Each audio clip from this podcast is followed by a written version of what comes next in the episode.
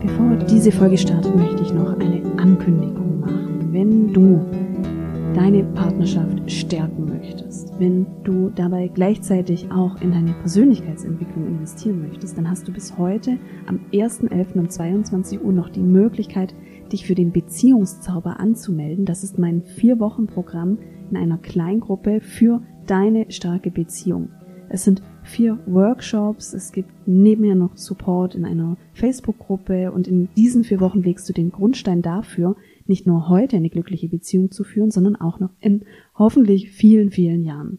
Und nach den Workshops wird aus dem eigentlich bin ich ja ganz glücklich in meiner Beziehung, ein ganz überzeugtes Ja, ich führe eine glückliche Beziehung. Details zu den vier Schritten und den Inhalten der Workshops und zum Anmeldeprozess findest du auf der Seite www.litzbarski-coaching.de slash Beziehungszauber. Ich verlinke dir alles natürlich auch in den Show Notes und jetzt wünsche ich dir viel Spaß bei der Folge. Hallo und herzlich willkommen zum Podcast Grenzen im Außen und Stärke von Innen. Ich bin Caroline und in der heutigen Folge geht es um das Thema Umgang mit einer Trennung und Umgang mit dem Trennungsschmerz.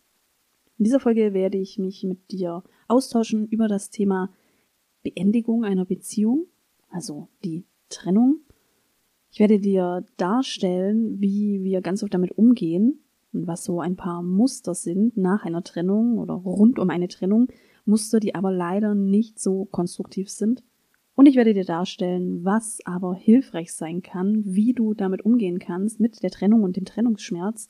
Und zwar so, dass dich die Geister der vergangenen Beziehung und, und die Wunden der Trennung nicht in deiner nächsten Beziehung verfolgen.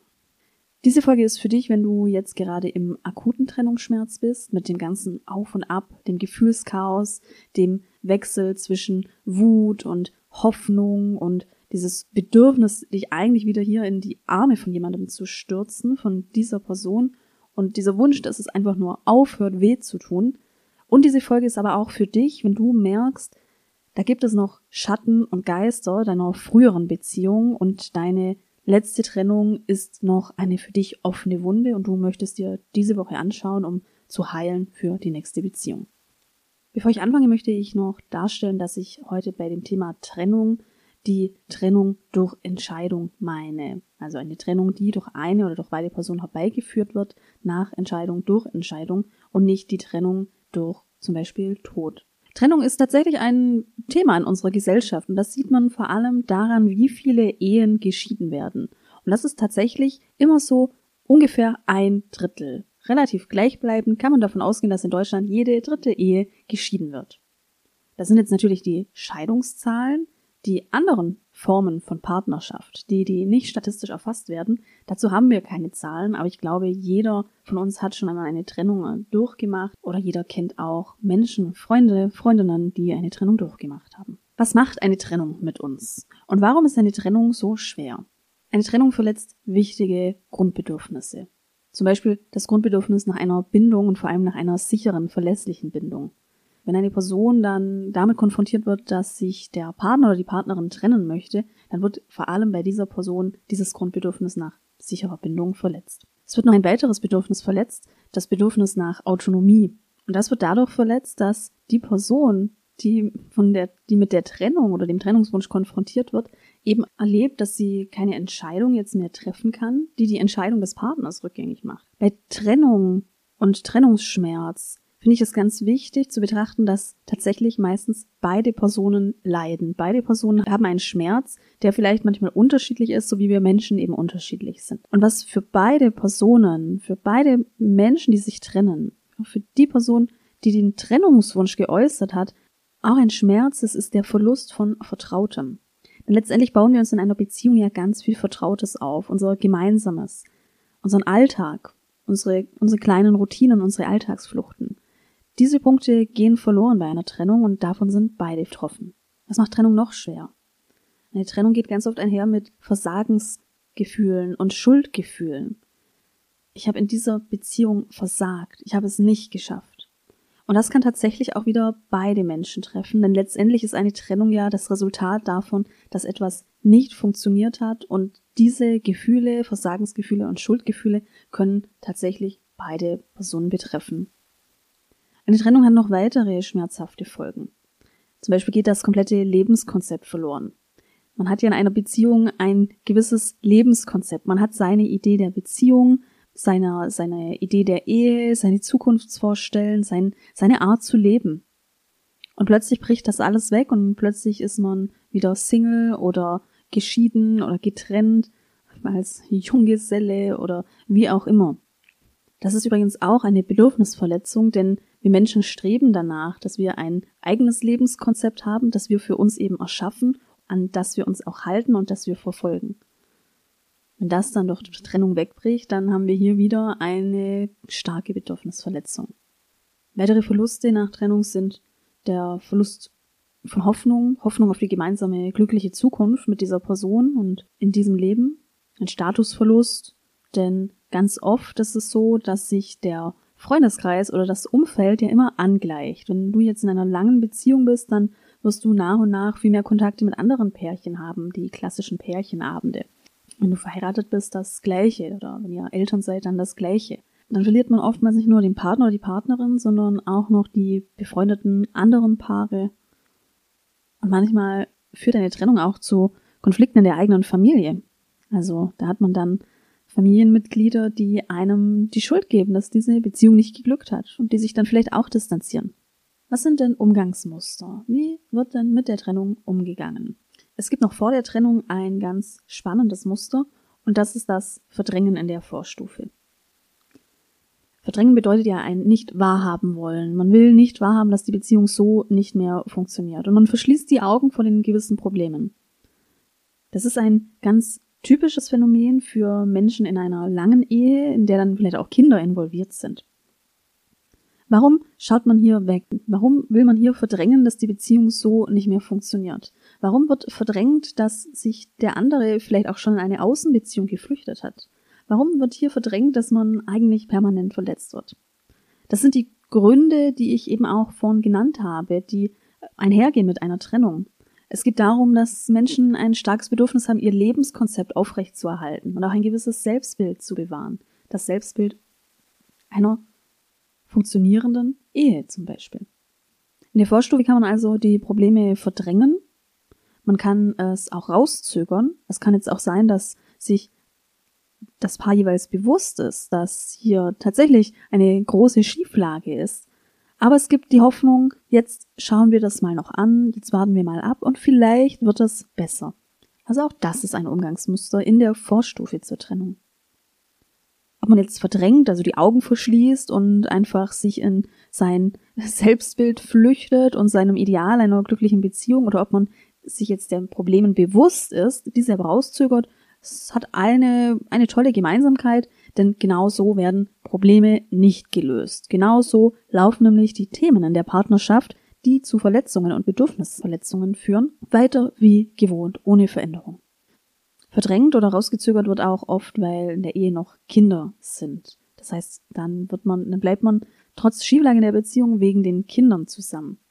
Da gibt es so viele Studien und fachliche Literatur dazu, die sagen, dass genau das nicht unbedingt konstruktiv ist für die Kinder, sondern dass die Kinder tatsächlich eher auch leiden, wenn die Eltern in einer nicht funktionierenden Ehe sind und nur für die Kinder zusammenbleiben. Außerdem ein, ein weiteres Gegenargument ist, dass so den Kindern auch ein wichtiges Vorbild genommen wird für eine funktionierende Ehe. Die Kinder erhalten somit ein ein, ein tolles Beispiel von einer Ehe, in der man sich nicht liebt, aber funktional zusammenbleibt und aber vielleicht sich dennoch weiterhin verletzt. Also die Eltern, die Kinder haben dann Vorbilder von zwei unglücklichen Eltern und werden das zwangsläufig in irgendeiner Form in ihr Lebenskonzept integrieren und dementsprechend werden ihre eigenen Beziehungen auch ausfallen. Jedenfalls mit einer großen Wahrscheinlichkeit. So, das war jetzt die Vorstufe zur Trennung. Also bevor es zu einer Trennung kommt, vergehen oft Jahre, vor allem in Ehen, vor allem, ähm, naja, wenn die Beziehung einfach schon, wenn man auch in gewisser Weise investiert hat in die Beziehung. Aber durch Verdrängen und Rauszögern werden die Probleme leider nicht gelöst. Nach der Trennung gibt es dann ein paar spannende Muster und vielleicht erkennst du die ein oder anderen Muster auch wieder. Das erste Muster ist das Thema Schuld. Und zwar im Sinne eines Täter-Opfer-Denkens.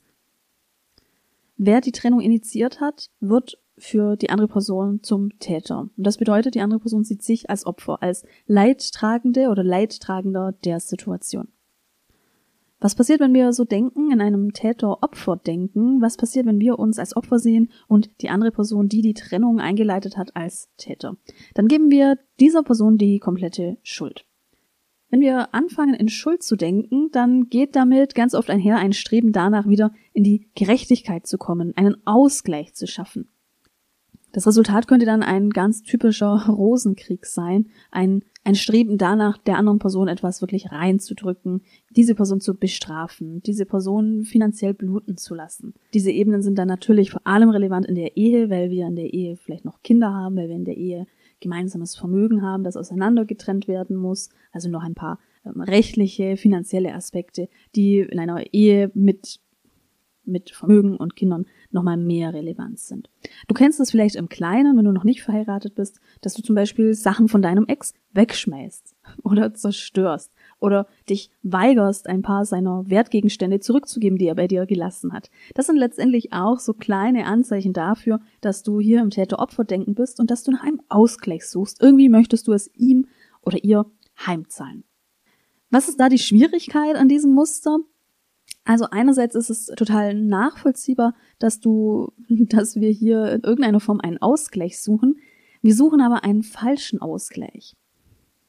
Denn letztendlich diese Ebene, auf der wir verletzt worden sind, die Ebene, auf der wir Ungerechtigkeit erlebt haben, Ungerechtigkeit, dass er oder sie sich getrennt hat, die Art, wie er sich getrennt hat, die kann nicht auf der finanziellen Ebene ausgeglichen werden oder auf der Ebene von Vermögen. Ja, du hast vielleicht Ungerechtigkeit erlebt, du hast eine große Enttäuschung durch die Trennung. Und ja, dann ist es auch total nachvollziehbar, dass du einen Ausgleich suchst. Aber für diese, auf dieser Liebesebene, auf der du enttäuscht worden bist, auf der Vertrauensebene, hilft es nicht, dass du auf der Ebene von materiellem oder finanziellen handelst. Es geht um den Ausgleich auf der Liebesebene. Und dafür gibt es aber leider keinen Ausgleich. Also das Umgangsmuster Schuld als das eine Muster im Umgang mit der Trennung. Was gibt es noch? Auch ein sehr spannendes Muster, das Muster Verdrängen und sich ablenken. Beim Verdrängen und beim Ablenken kann es äh, so sein, dass wir uns natürlich, dass wir innerlich in die Verdrängung gehen. Das heißt, wir ähm, schließen hier einfach ein Kapitel. Wir blicken gar nicht auf unseren Anteil an der Trennung, denn tatsächlich haben ganz oft beide Personen in der Partnerschaft einen Anteil an der Trennung, auch wenn das nicht so ganz offensichtlich ist. Man verschließt sich davon und man macht dann einfach weiter. Vielleicht stürzt man sich auch direkt in die nächste Beziehung. Wenn es eine Trennung ist aufgrund einer anderen Beziehung, dann kann es sein, dass sich dann die Person, die in einer anderen Beziehung war, gleich nach der Trennung in diese bisher geheime Beziehung stürzt, diese Beziehung dann offiziell macht und damit voller Energie reingeht. Also auch das ist eine Form der Verdrängung und nicht immer sind diese Beziehungen, die dann plötzlich in den Mittelpunkt geraten, auch so erfolgreich. Wenn wir verdrängen, wenn wir uns ablenken, sei es durch die nächste Beziehung oder sei es durch ganz viel Dating oder ganz viel Urlaub, ganz viel Freizeitaktivitäten, dann ist dadurch kein wirkliches Aufarbeiten möglich. Wenn wir direkt in die nächste Beziehung gehen oder auch nach einer Phase des Verdrängens dann in die nächste Beziehung gehen, es kann dann sein, dass wir unsere Muster wiederholen, Muster, die davor für ein Scheitern der Beziehung gesorgt haben. Oder aber, wenn wir diese Muster nicht wiederholen, dann kehren wir diese Muster um und versuchen das Gegenteil und schießen damit aber auch über das Ziel hinaus. Ein Beispiel wäre, dass sich jemand dass jemand verlassen wurde, weil er oder sie sehr distanziert war, emotional nicht zugänglich, nicht im Austausch. Und das war ein Grund oder der ausschlaggebende Grund, dass sich die andere Person getrennt hat. Diese Person, die diesen Vorwurf erhalten hat, du bist so emotional unerreichbar, du bist emotional zurückgezogen, die könnte jetzt ins Gegenteil sich wenden und in der nächsten Beziehung plötzlich ganz viel Nähe suchen, ganz viel im Austausch sein und dadurch die andere Person erdrücken und damit die Beziehung gefährden. Also du siehst hier, hier kann ein Versäumnis dazu führen, dass auch die nächste Beziehung scheitert.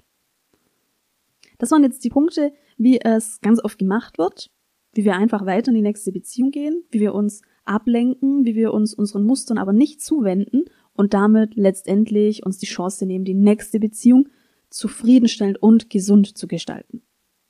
Wie kannst du jetzt aber damit umgehen? Wie kannst du einerseits mit dem Trennungsschmerz umgehen und wie kannst du dafür sorgen, dass dich die Geister und die Wunden dieser Trennung und dieser Beziehung nicht einholen und dass du eine zufriedenstellende Beziehung führen kannst in Zukunft. Der erste Punkt ist dir sicherlich nicht unbekannt. In diesem Punkt geht es darum, dass du tatsächlich in die Trauer gehen darfst und auch sollst. Denn ohne Trauer ist kein Loslösen möglich.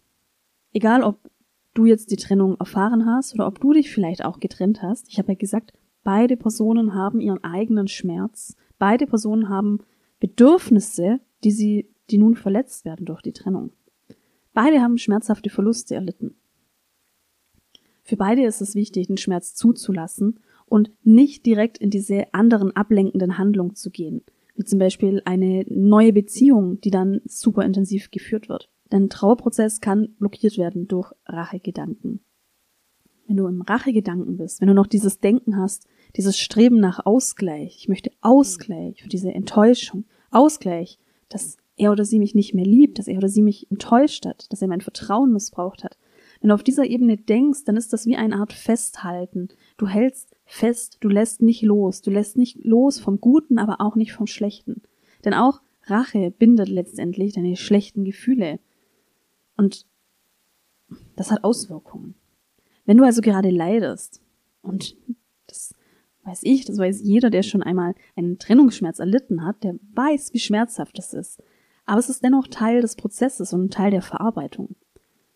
Und wenn du schon mal in der Trauer bist, und wenn du jetzt auch gerade, wenn du zuhörst, noch im Gefühlschaos bist, dann hast du schon einen großen Schritt getan in Richtung Verarbeitung.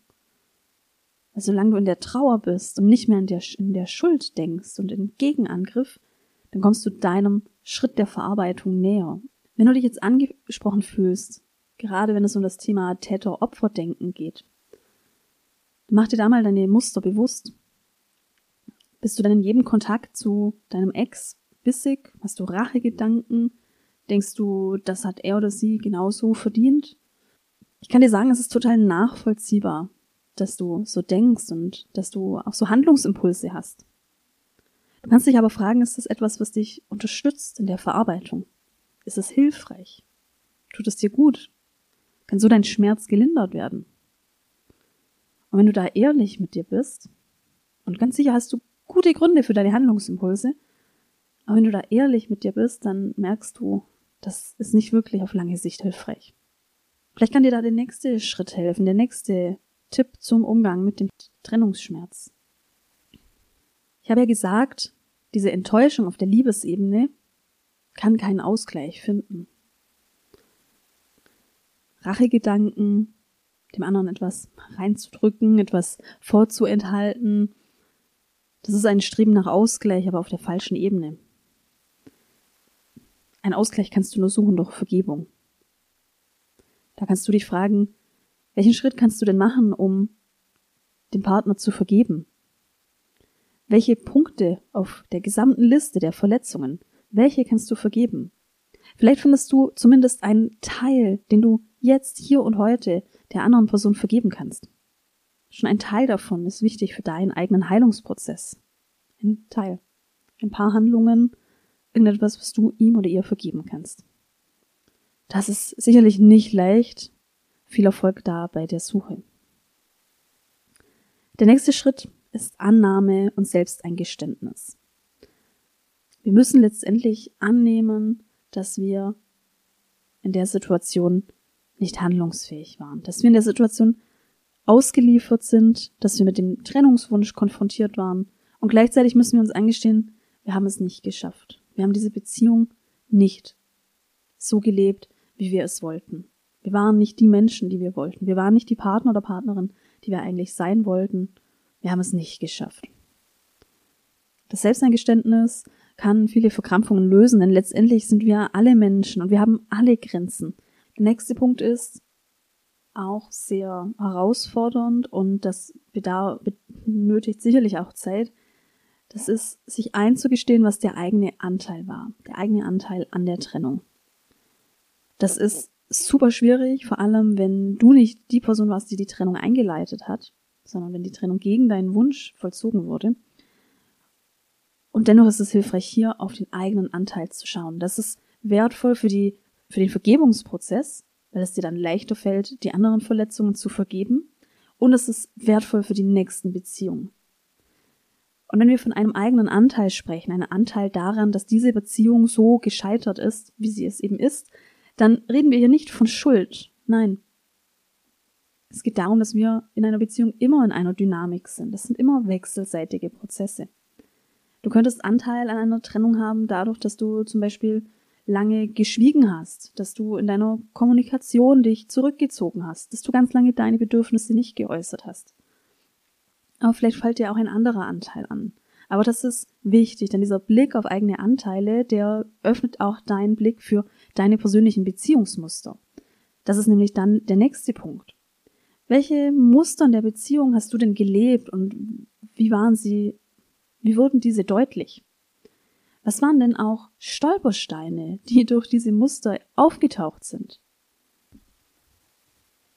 Muster könnten zum Beispiel dein Bindungsverhalten sein. Ich habe dir dazu auch eine Folge aufgenommen, die heißt Bin ich ähm, beziehungsfähig? Ich verlinke sie dir in den Show Notes. In, in dieser Folge nenne ich ein paar der Muster, die abhängig von dem jeweiligen Bindungstypus eben in einer Beziehung gelebt werden könnten. Das könnte ein Hinweis für dich sein. Oder aber vielleicht ging es bei euch in der Beziehung um eine Verschiebung von eigenem und gemeinsamen. Ich habe dir dazu auch eine Folge, in der ich über das Thema Persönlichkeitsentwicklung und Unterschiede in der Partnerschaft erzähle. Auch diese verlinke ich dir in den Show Notes und in diesen stelle ich dir das Muster von eigenem und gemeinsamen und wie ein gutes Verhältnis davon sein kann für eine gelingende Partnerschaft. Das sind jeweils Hinweise auf Muster. Und der Vorteil, wenn du anfängst, deine Muster zu identifizieren, also deine eigenen Anteile, deine Anteile an der Trennung, die Muster, die in der Beziehung vielleicht für Stolpersteine gesorgt haben, Muster, die dich gehindert haben, etwas so zu tun, wie du es eigentlich wolltest oder solltest. Diese, diese zu identifizieren, hilft dir für deine nächste Beziehung. Du weißt nämlich, Muster leben wir unser Leben lang. Und es ist hilfreich, wenn wir uns dieser Muster bewusst machen.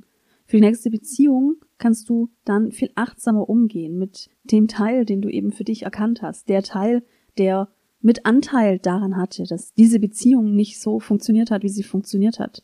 Du wirst viel sensibler im Umgang gehen und eure Kommunikation kann auf einer ganz anderen Ebene stattfinden.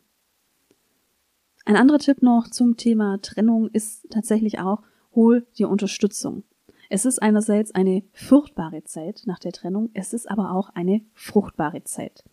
Mit fruchtbarer Zeit meine ich, dass genau jetzt ein idealer Nährboden entsteht, in der du dein Fundament für die nächste Beziehung legen kannst.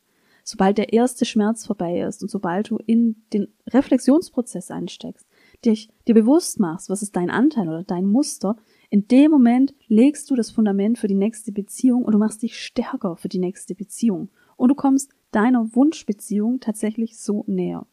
Und genau an diesem Punkt ist es so wertvoll, sich Unterstützung zu holen und damit nicht alleine zu gehen, durchzugehen. Das kann jetzt sein, du kannst dir Unterstützung holen durch einen Coach. Also auch ich biete zum Beispiel diese Form der Begleitung an nach einer Trennung. Du kannst aber auch, vielleicht findest du aber auch Gruppen, die dir helfen, Selbsthilfegruppen, Austauschgruppen zum Thema Persönlichkeitsentwicklung und Beziehung. Also hier auf jeden Fall nutz diese furchtbare, aber fruchtbare Zeit für dein Beziehungsfundament. Und damit möchte ich auch zum letzten Teil kommen. Letztendlich bietet eine Trennung, ich weiß, es klingt jetzt so platt, es bietet immer wieder Chancen. Du hast durch diesen Trennungsprozess jetzt die Chance, dich mit deinen Mustern auseinanderzusetzen und auch das ein oder andere Muster zu durchbrechen. Du wirst dich selbst kennenlernen.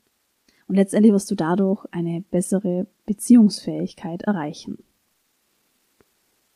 Ja, das war's zu der Folge Umgang mit der Trennung und dem Trennungsschmerz. Das äh, war jetzt für mich tatsächlich auch bewegend. Mich würde interessieren, wie ging's dir mit der Folge? Wie geht's dir mit den Impulsen? Wenn du mir in irgendeiner Form ein Feedback geben kannst, sei es als E-Mail, als WhatsApp-Sprachnachricht, dazu habe ich die Links in den Show Notes oder aber besuch mich doch auf Facebook oder Instagram, schau dir die Posts zur Folge an und lass mir doch einen Kommentar da. Das würde mich wirklich sehr freuen. Ich bedanke mich auf jeden Fall, dass du zugehört hast und dir alles Gute für die Zeit, die jetzt für dich kommt, für die Zeit der Auseinandersetzung und die Zeit der Heilung und dein Weg hin zur nächsten Beziehung. Wir hören uns beim nächsten Mal. Vielen Dank, dass du dir diese Folge angehört hast. Du hast gehört, dass es wichtig ist, auch nach einer Trennung diese wichtige Phase zu nutzen. Und auch hier möchte ich dir noch einmal den Beziehungszauber empfehlen. Wenn du in deiner Vergangenheit mehrere Trennungen hattest und da die Vermutung hast, dass es möglicherweise immer dasselbe Muster ist, das dir einerseits von deinem Partner oder deiner Partnerin begegnet oder aber ein eigenes Muster sich immer wieder durchbricht, dann kannst du den Beziehungszauber auch für dich nutzen, um deine bisherigen Muster zu identifizieren und deine nächste Beziehung gut zu starten.